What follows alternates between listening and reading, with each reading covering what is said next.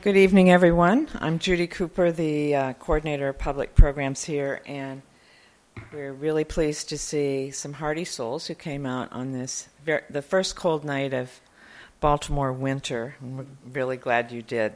I think you're going to enjoy it. Um, it's a pleasure to welcome Jennifer Jenny Holland to the Pratt Library and the Poe Room this evening.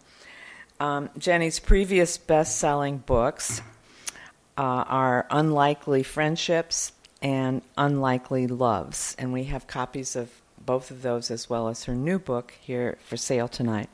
Um, these books showed us the rich inner lives, the rich inner lives of animals and the power of love.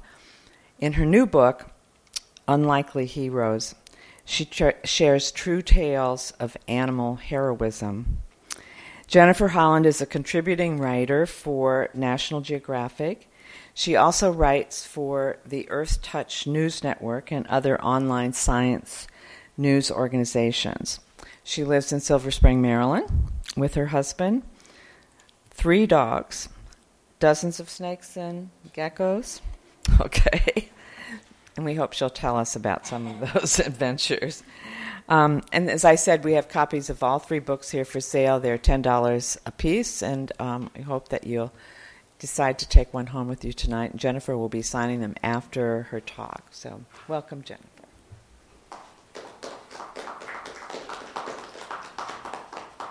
Hi. Yes, I will second that. Thank you for coming out on such a cold night. We weren't sure if uh, there would be any faces here today, so I appreciate it. Um, so yeah, I, I'm an animal lover from way back. Um, living in a small house with three large dogs, and uh, and my husband raises pythons, and we breed geckos. So we have just kind of this crazy zoo at home, and and that's just always been a really important part of my life. And I've been so fortunate to turn that into a career. Um, not just the having of the animals, but um, the other thing that I love to do, which is write. And uh, so I'll apologize also, my voice is kind of going. Hopefully, it will stay with me for this.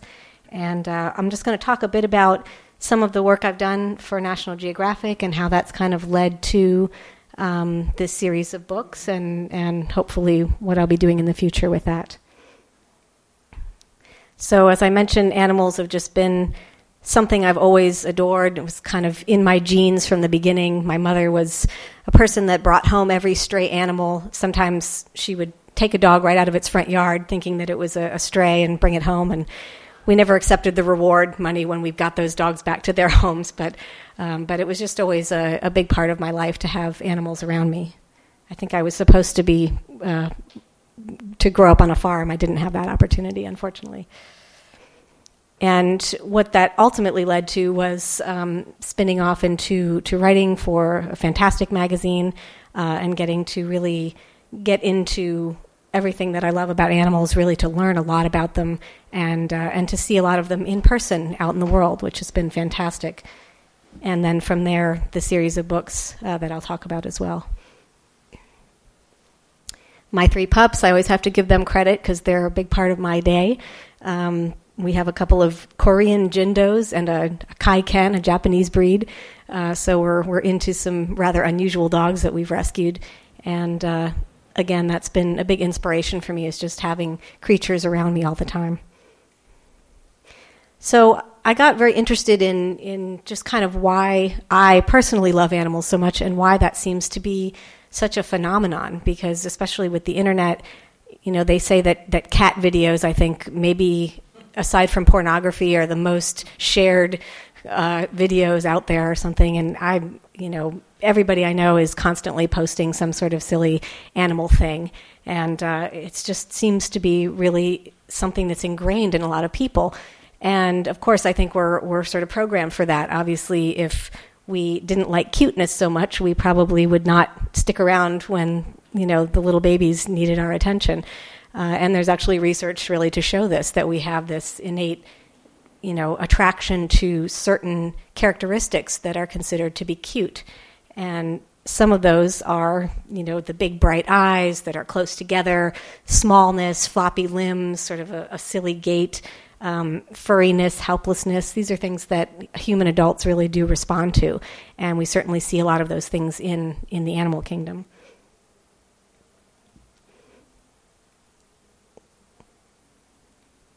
Okay, some of this doesn't work so well. Um, but there was also some interesting studies that really show the way that the brain centers that respond to things like sex and drugs are the same things that respond to uh, a lot of these these characteristics in animals, which sort of explains why we're all smiling at the zoo, I guess. so writing about cute things is always fun, and that's been a big part of these books. Certainly, the attraction of the books. Uh, people respond to the photographs initially, but a lot of my work has been about um, animals that aren't necessarily that that's not sort of the most important thing about them. Um, I've done a lot of work about um, in the environment, different animals that are struggling in some way. What is it about a habitat that is in trouble? Uh, what is it that certain animals need in that habitat? So this was a story we did about um, sharks in the Bahamas and we were interested in understanding why so many different species of sharks actually thrive in the Bahamas, and then in other parts of the world they're not doing so well. So we were looking at what is it in that environment, in that habitat, that allows them to thrive the way that they do. Um, and this was a, a, tiger shark we called Emma, and that's me. And um, what was so incredible about that is this is a, a breed of shark that you hear a lot of really scary stories. They call them the, the garbage disposals of the sea. They eat everything. They're, uh, they have a pretty bad reputation uh, around people. And we found an area where a whole lot of um, female and young male tiger sharks seem to congregate and had just this amazing experience swimming with them. They were very cordial. Um, they, you know, sort of stayed at a respectful distance and allowed us to really observe them and spend time in the water with them. So this was a really a great adventure for me. Uh, we worked on a story about birds of paradise, and I spent about five weeks in Papua New Guinea. Um, really, the sort of quintessential National Geographic experience, camping out with the Bushmen and, and hiking and doing just all the things that I sort of anticipated and hoped I would get to do in my life. And just incredible to see these um, these elaborate birds that just really ha- have this life where they don't have to be too concerned about predators and things like that. They really have it fairly easy, and so they're um, they're able to use that energy um, to look the way they do. So the male birds have these incredible colors and dances and performances. And if you find the right spot to sit and watch them, you get to see them put on these shows for the females. And it's just like something out of a, a cartoon. It's really, you just can't believe this is real. And um, it was just, again, just an incredible experience to witness them in person and to really um, just kind of immerse yourself in this environment where they thrive. And the other neat thing about them was that the uh, we spent some time at a cultural show in New Guinea where a lot of the different tribes come together to perform.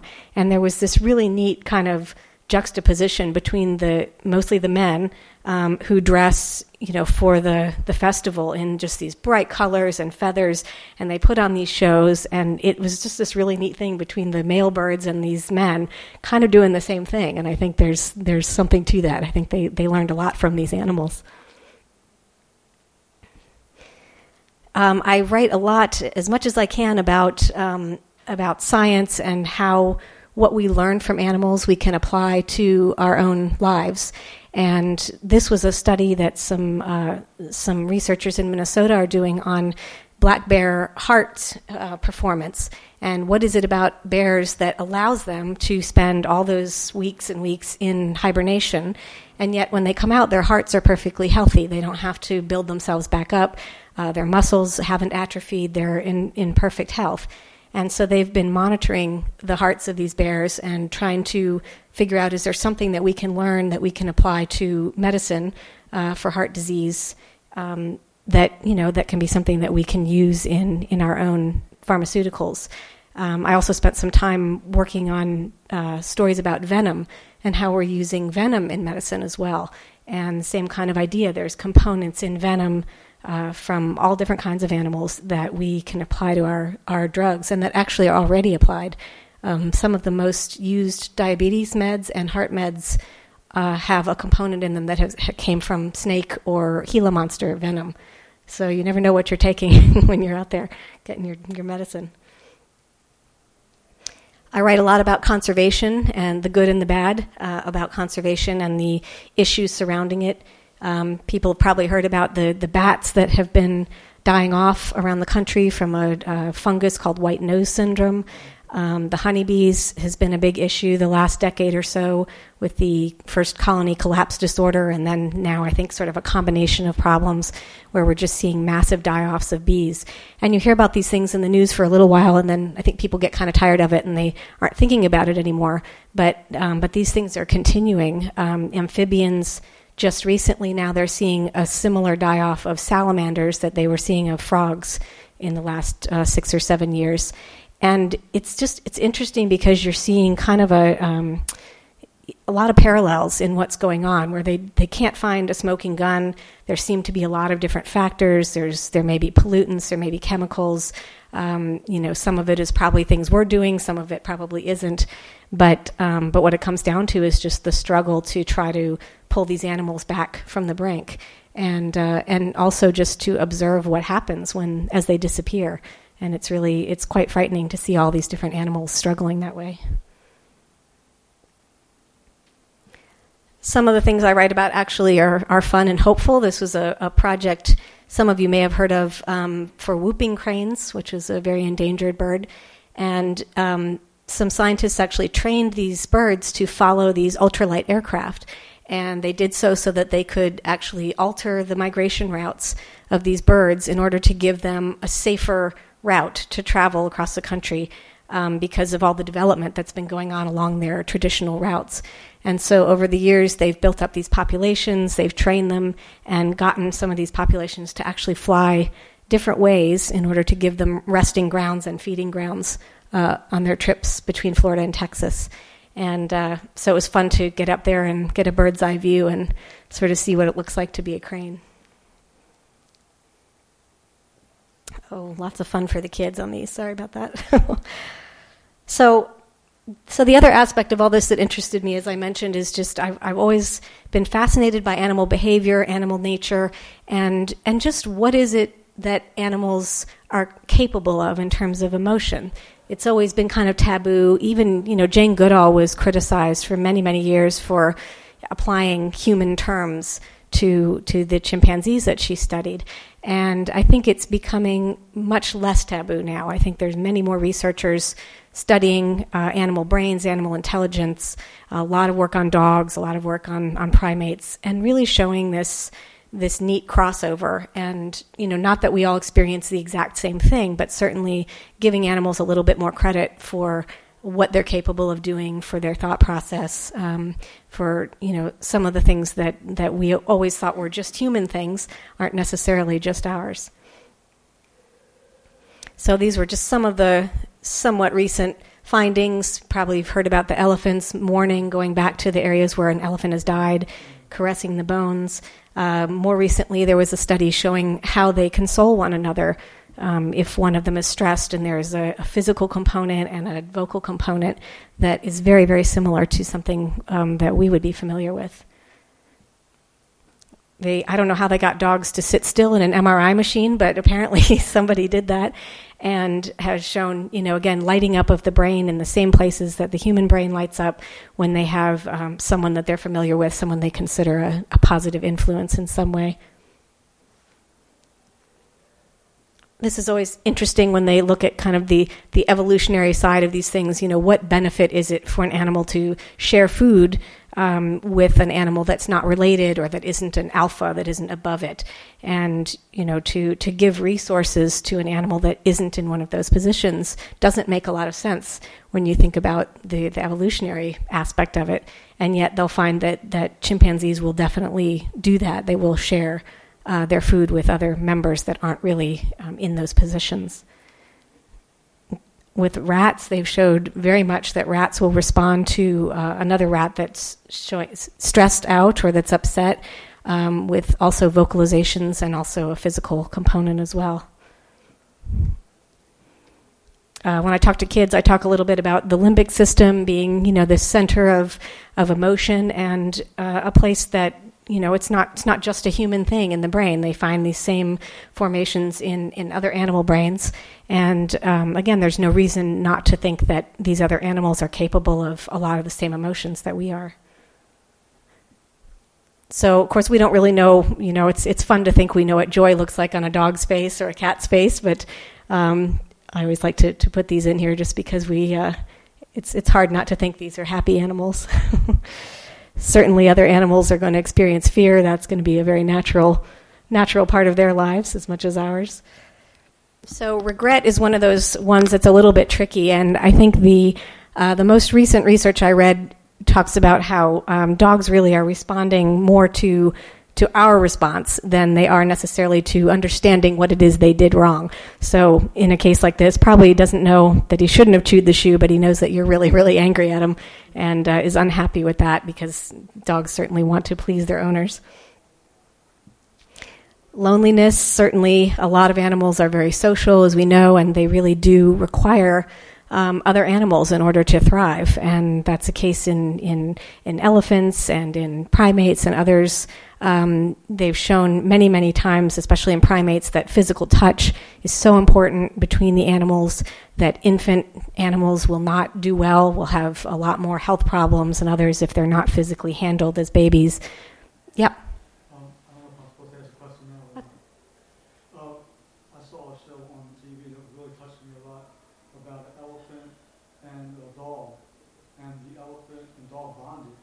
Yes. Yep, that one of those stories is in actually one of the books. Yeah, yeah, and that's I've heard it, that a number of times with dogs and elephants. That seems to be, a, uh, for some reason, a pairing that seems to work really well. so loneliness definitely is is an issue with many many animals. And then empathy, this is one of the ones that I think is more recently, we're really starting to see more and more about the compassion that animals can show, and they seem to understand uh, what another animal or person needs on a certain level. So that's what kind of got me for the first two books. Um, I started looking into, you know, you get these photos online all the time of, of animals kind of paired up with with other species. And you think well that again evolutionarily that doesn't make sense. Maybe in captivity you can see you raise your dog and your cat together and so it's not that surprising. But sometimes you have these circumstances where there's something else going on. And I wondered a lot of these pictures are they photoshopped or did people just put them together for the picture? And so I started to research them and found that there were just endless stories, true stories with, you know, really just great uh, unusual, sometimes circumstances behind them that led to these um, these moments of compassion between animals that you wouldn't expect. So, from the first book, um, excuse me, a few of the, the stories that I love the elephant and the sheep. So, here's another elephant situation. And this was a case where an elephant had lost its mother in Kenya, and the people at the facility decided it needed they needed another animal with it but didn't have an elephant and sheep, I never really realized how smart sheep are, but apparently they're very, very intelligent. They can uh, learn faces, they can memorize, and apparently can know hundreds of different faces, things like that. But for some reason, these two became really very, very close. They actually started sharing food. Um, the elephant would try the food that the sheep was eating, and the sheep would eat food off a tree that the elephant was eating, things that they normally wouldn't do at all. And um, I think it's really because of that sheep that the elephant survived at all, because I think it wasn't doing very well at all uh, before they brought it a friend. Uh, and they're both vegetarian, that's right. The uh, Great Dane and the Blind Fawn, this was a, a, a, vet brought home the fawn to take care of it at home, and, um, and her dog just sort of took on this role on its own. She didn't encourage it at all. She didn't train the dog. The dog just started leading the deer around, uh, would show, you know show it its bed, bring it to the food, and they became inseparable. And again, it wasn't wasn't anything that was um, encouraged in any way. She just sort of let them find their own friendship. The cheetah and dog. Um, this is kind of neat because they've been using these dogs to raise cheetahs in captivity um, with a partner because they find that the cheetahs are very stressed out in captivity. They don't really like to do to be in zoos and things like that. Um, but for some reason, when they raise them with a puppy, the cheetahs do much much better. And a lot of the zoos now around the country, you'll see they'll they'll actually be taking their their pair around, walking them. Um, but the other aspect of this that's kind of neat is that in Namibia, where the uh, cheetah come in and sometimes will take um, the livestock and the farmers will shoot them. Um, in a different way, the, the dogs are helping the cheetahs because they'll now bring in these uh, certain breeds of dogs are very good about keeping cheetahs away from the farms.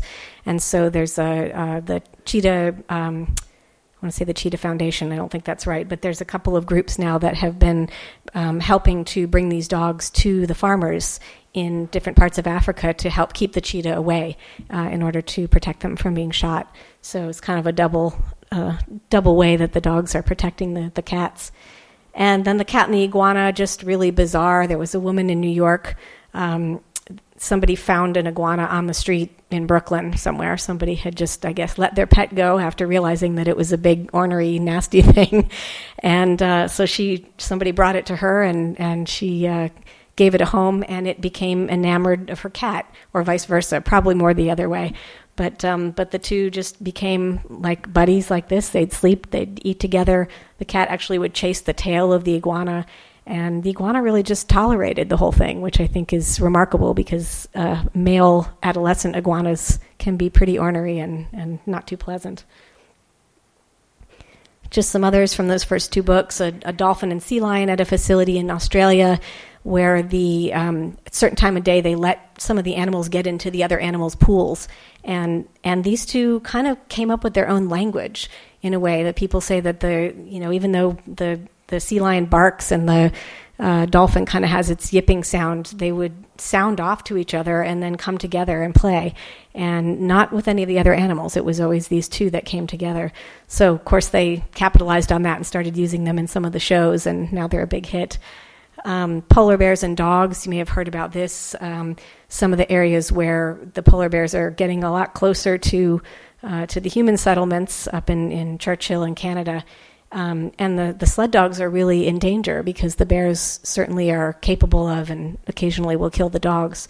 But um, but for some reason, they've seen now a number of cases where the bears will come in and start to play with the dogs, and will come back day after day and actually spend time um, you know, playing roughly, but not uh, with no injury with these these canines. Um, there was a pig that uh, started to actually changed a woman's life. She was a, a, legal secretary, and now she runs this very large um, animal rescue facility in in the UK. And it was all because of this pig, Edgar, that really became sort of a symbol for her because every animal that she brought home would would become like a, a, child to this pig. And the pig would kind of take it in and was the first animal that, that met with it and was kind to it and gentle with it and really sort of helped. Again a lot of animals that were sick or injured seemed to do well because of the relationship with this pig. And then just a fun uh, pit bull. They have such a bad reputation but uh, but this particular one seems to be sort of like this pig kind of father to all the animals on this farm So I wanted to do another book. Um, I didn't want to do a third of the same book, even though there's lots more stories. And uh, again, another another kind of thing that seems to come around a lot is these these cases of animals doing something that you might call heroic. And um, you know, again, we don't know exactly what's going on in the minds of these animals when they choose to do what they do. But um, but I've just found it fascinating how many times you hear about things like this, and it's not always dogs. I mean, there there are certainly a lot of dogs that do heroic things, but uh, but I wanted to kind of get out there and find out what else was going on in the animal kingdom. Still ended up with a dog on the cover because he's just a, a wonderful creature, which I'll talk about in a minute. But um, Unlikely Heroes just just came out in October, and this is. Uh, one of my favorites. So here's a um, an elephant seal, a female elephant seal, and this is a story about a, a gentleman that was caring for um, a whole bunch of seals in an exhibit. And at one point, he slipped on a fish or something and fell down. And there were a bunch of other little seals with very, very sharp teeth, very aggressive, nasty little things. And they were coming for him and they were going to tear him up. And uh, elephant seal. Yeah. And so, uh, so this one named Gimpy, he'd been taking care of this one for a year. It was a little bit older, and um, this one actually got between him and these other seals. It moved itself in between him, got and did sort of a you know defensive posture, and scared off these other seals while the man and he he literally climbed over the seal to get up and get out of the way. So um, just a you know again an animal that you wouldn't expect necessarily to come to your rescue really saved this guy from from a mauling. He saved him from other seals. Yeah, from other seals, younger ones that were very aggressive. Yeah. So this is the the animal on the front of the book, um, and this is just kind of a, a story of spirit and um, overcoming trauma. Um, this was one of a, a, litter of puppies that had been left behind in a basement, I think, in Nebraska, uh, a foreclosed home. And there was water on the floor, and this dog's feet were frozen to the floor.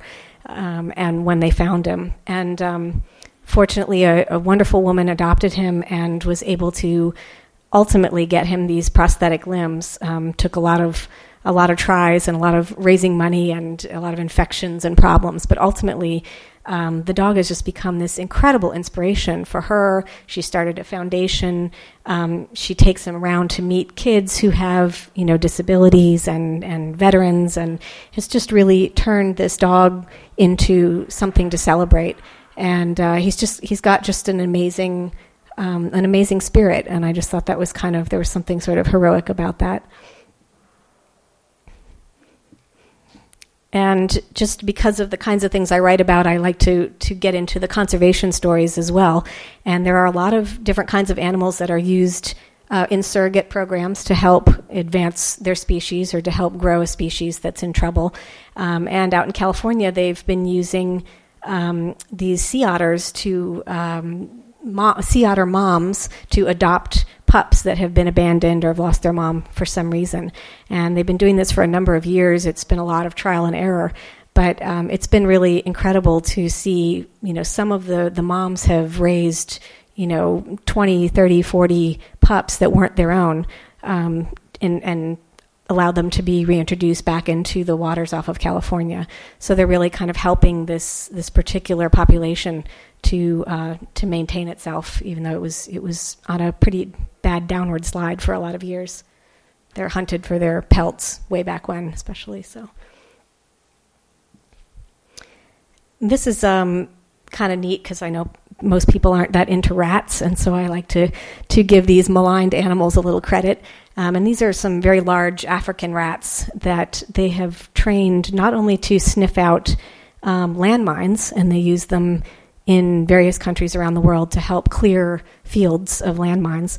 Um, but they also smell uh, tuberculosis, and they've been able to use them to um, to help with patients who who were not diagnosed by humans, so they didn't see it. But when the rats go around and smell the samples, the rats actually have a better uh, better, percent in terms of finding disease than than the people did. So these have been used quite a bit in Africa, in different parts of Africa, and uh, who knows how many lives they've saved. But it's just kind of a neat program that I don't think most people have heard of.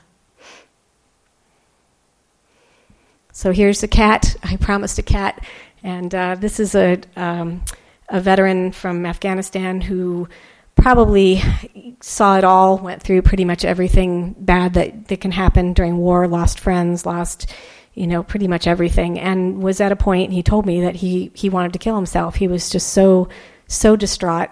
And this little stray cat showed up at the base and started coming around to him in particular. And ultimately, he took it in, and, and he says that this cat, if it hadn't been for the cat, he doesn't know that he would still be here because there were some times when he was just at pretty much the end, and the cat would come and rub against him and get in his lap and just just seemed to sense when he needed the affection and uh, and really was an amazing amazing part of his life. And ultimately, he was able to get it home, uh, which was quite a logistical nightmare. But he uh, he was able to get it get it to his parents' house, and it actually is living out its days in Oregon now, perfectly perfectly content. Oh, there he is, Koshka. And this is, you know, you hear about parrots saying unusual things sometimes, and this was a, a true story of a, a, woman was babysitting a friend's child and left the room for a few minutes and heard the the pet bird suddenly was calling out and it was calling out mama baby mama baby. And she came running in and the little girl had gotten a piece of food or pop tart or something off the table and was choking on it. And um, they the owner of the bird said she'd never heard the bird say those words before um, certainly not together so it was a quite a moment and definitely saved the little girl's life. llamas, not necessarily animals you think about as being heroic, but um, these two, both, little man on the right there, uh, was uh, a, a, farmer owned him, and there was a huge fire at the farm, and they, he lost most of his livestock, most of his animals. But this llama actually herded uh, about 30 or 40 sheep to a different part of the farm and stood in front of them and protected them from the fire. Um, the llama ultimately didn't make it; was burned, but all of the sheep survived uh, after this this llama got him out of the the fire area. And then Rojo is a, a llama that's used as a therapy animal. So usually it's dogs and uh, mostly dogs that you hear about as as uh, therapy animals. But this animal's been um, trained to some degree, but mostly is just a really has a wonderful spirit and very tolerant. Doesn't seem to mind people touching it, kids getting on it, pulling its tail, anything. And she takes it around to hospitals and and you know different kinds of facilities where people just need a little a little brightness in their day. And she's had some amazing moments where she's seen people just, you know, who haven't said anything in a long, long time or have just been so depressed or so distraught, just kind of come out of their shells because this animal just kind of gets in their face and, and forces that out of them. Yeah. When the llama with the sheep, was it working with the sheep, you know, before there was a fire, or I mean, was it part of the farm? Yeah, it was. So it was the. It was sort of those. That was the purpose of owning the llama. It was kind of protecting his sheep. Yeah, yeah. So it wasn't completely out of the blue, right. but um, that's right. that would have been really neat, though. Uh, and this was this is neat. This is a huge rabbit. I can't quite tell from the picture, but um, uh, a man that uh, a, a, diabetic owns this rabbit, and at night usually the rabbit would sit in his lap, and he pets the rabbit. And one night he and his wife were watching TV. He's kind of dozing off in his chair, and the rabbit's in his lap, and suddenly the rabbit just starts kind of going nuts, and she's pawing at his chest and sort of freaking out. And the wife comes over to see what's wrong, and he had gone into a diabetic coma. And if the rabbit hadn't done that, she wouldn't have known, and um, she was able to, to save his life because of that. So that's Dory the, the big rabbit hero. So, in general, um, again, this part's a little bit more for kids, but I, I really, all of this work is, is for me to you know, hopefully teach people something they don't know about animals and, and get them to kind of see them in a different light than before um, give them an appreciation of, of I think the emotional capacity that a lot of animals have, and this sense that it's it's not just all about you know us and them. That there there is a lot of crossover. That there's a lot we don't understand. Um, there's so much research now on on animal intelligence, and I think the more of that that comes out, the more we're going to appreciate uh, just what all of these animals can do. Also the the conservation message of course has been very important to me to to really let people know that that there's you know it's it's not just what's happening right here but it's you know the habitat loss around the world the pollution there's there's a lot of stuff out there that um, that you know maybe we think is is beyond us that we can't do anything about but I like for people to see where they can actually contribute in some way to to helping uh, keep keep wild animals uh, in their homes and, and thriving. And then the books also are supposed to hopefully instill a little hope in people to bring some some fun and happiness uh, at a time that I think we all could use it. And that's been probably the most wonderful thing about all these books for me is just having people say, you know, my mother was sick and I, I got her the book and she, you know, she really just really enjoyed it or um, you know, it, it made her happy after a difficult time, or um, it's just it's been such a such a difficult time in the world, and to see animals crossing over and doing compassionate, kind things um, is a really great message for everybody. So, um, so that's kind of why I do these books, and, and I'm hoping to continue along this track. Probably no more unlikely books, but I think I'm, I'm going to continue to write about animals and, and write about science and uh, just kind of keep it going. Well, thank you all for listening. I appreciate it. It's nice to have you here. Thank you.